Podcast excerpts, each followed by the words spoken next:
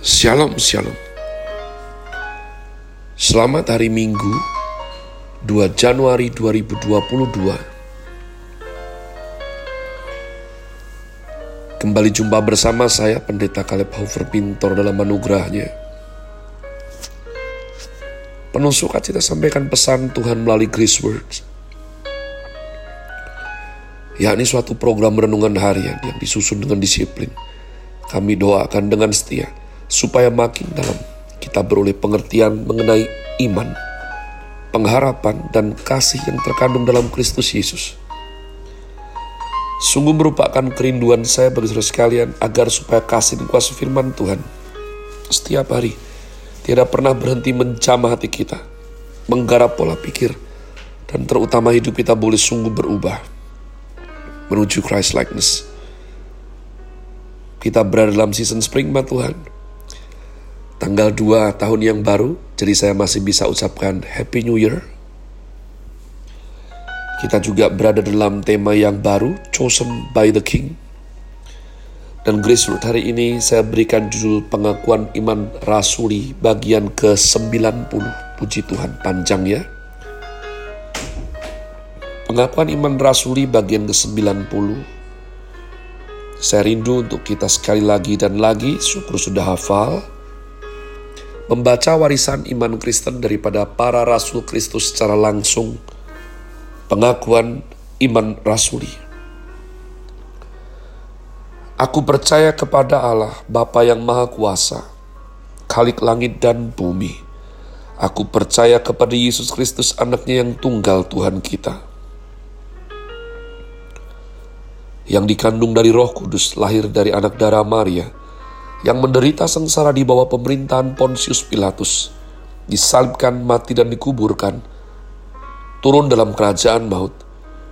Pada hari yang ketiga bangkit pula dari antara orang mati, naik ke sorga, duduk di sebelah kanan Allah, Bapa yang Maha Kuasa. Dan dari sana ia akan datang untuk menghakimi orang yang hidup dan yang mati. Aku percaya kepada roh kudus gereja yang kudus dan am, persekutuan orang kudus, pengampunan dosa, kebangkitan orang mati, dan hidup yang kekal. Amin. Haleluya. Tuhan Yesus yang sudah menang atas maut, menjamin kita mendapatkan kebangkitan yang sejati. Dari antara semua agama yang ada, ya, Orang Mesir tidak percaya bahwa manusia setelah mati selesai. Ini unsur immortalitas dari agama yang melampaui semua sistem kebudayaan, etika, dan moral yang tinggi, seperti Konfusianisme. Konfusianisme tidak tahu setelah manusia mati, manusia akan ke mana. Konfusius berkata, jika aku tidak tahu apa arti hidup, bagaimana aku bisa mengerti setelah mati menuju ke mana? Maka konfusianisme yang begitu tinggi sifat kebudayaan dan moralitasnya kurang bersifat agama dan kekekalan yang menyangkut mengenai ke mana manusia setelah kematian. Agama Mesir kuno pernah mencatat bagaimana seorang dewa dibunuh dan mati. Lalu ia bangkit dan membalas dendam, membunuh orang yang pernah membunuhnya. Konsep kebangkitan yang ada pada agama lain berbeda dengan konsep kebangkitan dalam Alkitab kita. Pada saat Bapak Musa dan Israel percaya bahwa Tuhan ialah Allahnya orang hidup dikatakan, Akulah Allah Abraham, Ishak dan Yakub. Inilah kalimat perjanjian lama yang sering dikutip di dalam perjanjian baru. Allah bukanlah Allah orang mati, melainkan Allahnya orang hidup. Jika Allah adalah Allahnya orang yang hidup, itu berarti Abraham, Ishak, dan Yakub ialah mereka yang dijanjikan akan bangkit dari kematian. Setiap orang dalam Tuhan pasti akan hidup di dalam rencana kekekalannya, bukan ditelan oleh maut. Kita akan mengalahkan maut, sebagaimana dikatakan dalam Yesaya 25 ayat yang ke-8. Ia akan meniadakan maut untuk seterusnya. Kematian akan dikalahkan oleh hidup yang baru. Maka kebangkitan menjadi jaminan dan bukti bahwa iman kita tidak sia-sia tubuh kita akan rusak dan mati. Tapi suatu hari kelak tubuh kita akan Tuhan bangkitkan. Karena Tuhannya Abraham, ialah Tuhan atas mereka yang hidup. Tuhan yang membangkitkan Kristus juga akan membangkitkan setiap kita. Karena hanya Kristuslah buah sulung yang mengidentifikasikan bahwa umatnya tidak akan mati selamanya dan beroleh keselamatan yang kekal. Tuhan Yesus bangkit dari kematian di hari Minggu sebelum matahari terbit, yaitu hari pertama dari tujuh hari dalam satu minggu. Sesudah bangkit, Tuhan Yesus masih hidup selama 40 hari di dunia dan hanya muncul menyatakan diri kepada para murid kira-kira 10 kali. Kalau imamat berkata pengulangan dua tiga kali itu valid, ya, oleh keterangan dua tiga orang saksi, suatu perkara menjadi sah Tuhan Yesus sepuluh kali tampakkan diri. Maka ini melampaui jumlah bukti yang dibutuhkan. Seperti yang beliau katakan kepada Maria Magdalena, Jangan jamah aku, karena aku belum kembali kepada Bapakku di sorga. Tidak seperti tiga setengah tahun sebelum disalibkan, kini Yesus tidak bisa lagi ditahan manusia untuk dia tetap bersama para murid dunia. Para murid tidak tahu kapan ia akan datang. Misalnya, pada pagi pertama Yesus bangkit, Maria Magdalena melihat wajahnya.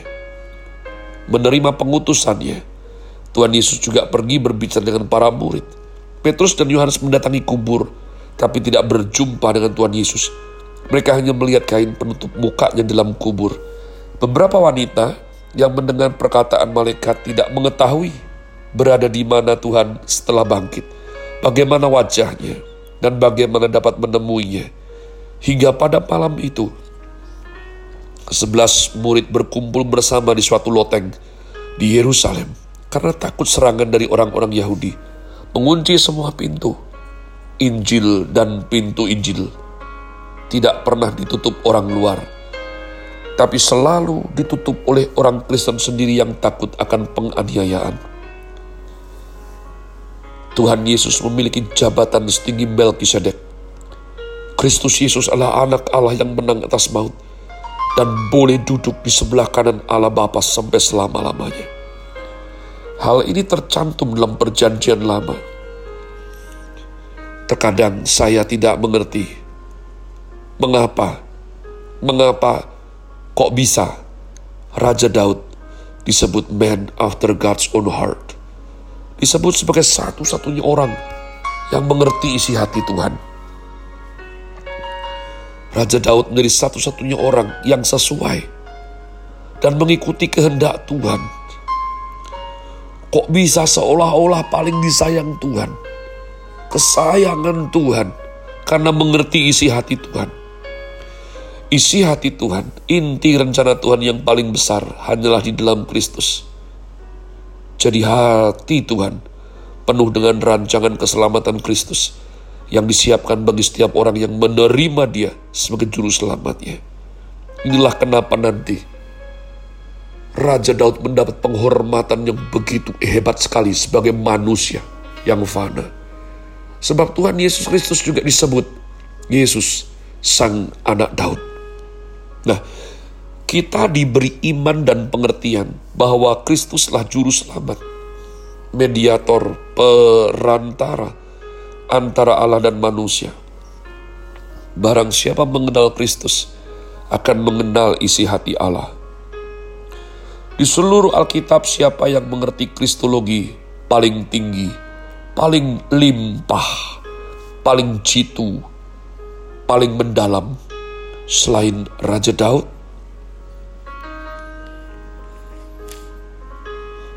Dalam hal ini, Raja Daud melebihi Abraham, Bapak Musa, Harun, dan Elia. Karena ia satu-satunya orang di seluruh Alkitab yang paling mengenal kristologi dengan begitu akurat dan mendalam. Ia satu-satunya orang di Alkitab yang tahu Yesus akan dibesarkan di Nazaret dan bahwa Tuhan Yesus akan dijual seharga 30 keping perak. Yesus dari Nazaret karena akarnya keluar dari tanah yang kering, yang berkata bahwa Tuhan Yesus akan duduk di sebelah kanan Allah Bapa Beliau juga mencatat bahwa pada saat matinya, tidak satu pun tulang Tuhan Yesus akan dipatahkan. Ia bisa tahu Tuhan Yesus akan disalibkan di antara dua penyamun dan bahwa Tuhan akan bangkit lagi. Semua tentang kristologi yang paling tepat dan limpah dimengerti oleh Raja Daud. Oleh karena itu, Raja Daud disebut sebagai man after God's own heart seorang laki pria ya yang sesuai dan mengerti isi hati Tuhan. Dalam Mazmur 110 Raja Daud berkata, ia akan naik ke sorga duduk di sebelah kanan Allah. Wadah, hal ini tidak dibukakan Tuhan oleh Bapak Abraham, Bapak Musa, Elia atau Maleaki. Tidak ada seorang nabi pun pernah menulis demikian teliti akurat dan mendetail tentang hidup Kristus kecuali Raja Daud. Daud berkata Allah bersumpah dan tidak akan menyesal. Dia diangkat menjadi imam setingkat Melkisedek. Umat Tuhan, saya rindu untuk kita berulih anugerah Tuhan di tahun 2022 ini kita masih bikin kesalahan, masih kecerobohan. Raja Daud tidak sempurna, tapi Raja Daud mempunyai banyak kualitas unggul yang disayang Tuhan. Hatinya berpaut kepada Allah, sehingga Tuhan memegang tangannya dan menuntunnya kepada kemenangan. Saya sungguh berdoa itulah juga yang bisa kita alami sebab kita percaya dalam nama Tuhan Yesus Kristus. Sekali lagi happy Sunday. Tuhan Yesus memberkati saudara sekalian. Sola. Grazie.